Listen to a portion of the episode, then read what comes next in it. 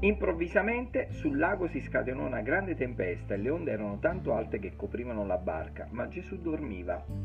Ancora una volta è la lettura del capitolo 8 del Vangelo di Matteo ad aprire il nostro Glimmers di oggi. Questa volta però non è la storia eh, rappresentata due settimane fa, quella della guarigione del servo del centurione, ma quella di Gesù che sale sulla barca, seguito poi subito dopo dai suoi discepoli. Ora, tralasciando la seconda parte del brano dove Gesù sgrida la tempesta e riprende anche i suoi discepoli impauriti per la poca fede avuta in quella occasione, quello che vorrei evidenziare e diciamo approfondire insieme a voi oggi è la figura un po' curiosa, no? quella di Gesù che dorme.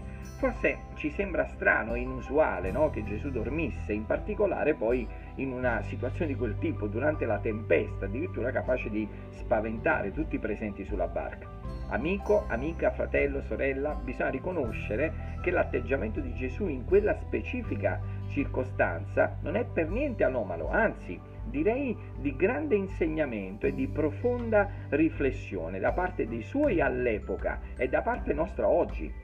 Per te che non hai ancora sperimentato il Signore dei Signori nel tuo cuore, devi sapere che Egli, una volta che tu lo accetterai nella tua vita, sarà con te in ogni momento, in ogni circostanza, in ogni necessità, in ogni bisogno. Ti aiuterà a superare le situazioni avverse che si presenteranno sul tuo cammino. Per te, fratello e sorella che ascolti, se sembra che Gesù stia dormendo in questo particolare momento della tua vita, anche se percepisci che la tua fede, la tua fiducia in Lui e nel suo intervento è messa a dura prova, sappi che gli interverrà nel momento più consono ed opportuno. Quindi poni mente al fatto che se oggi Gesù è nella tua barca, non devi temere niente. Dio ti benedica.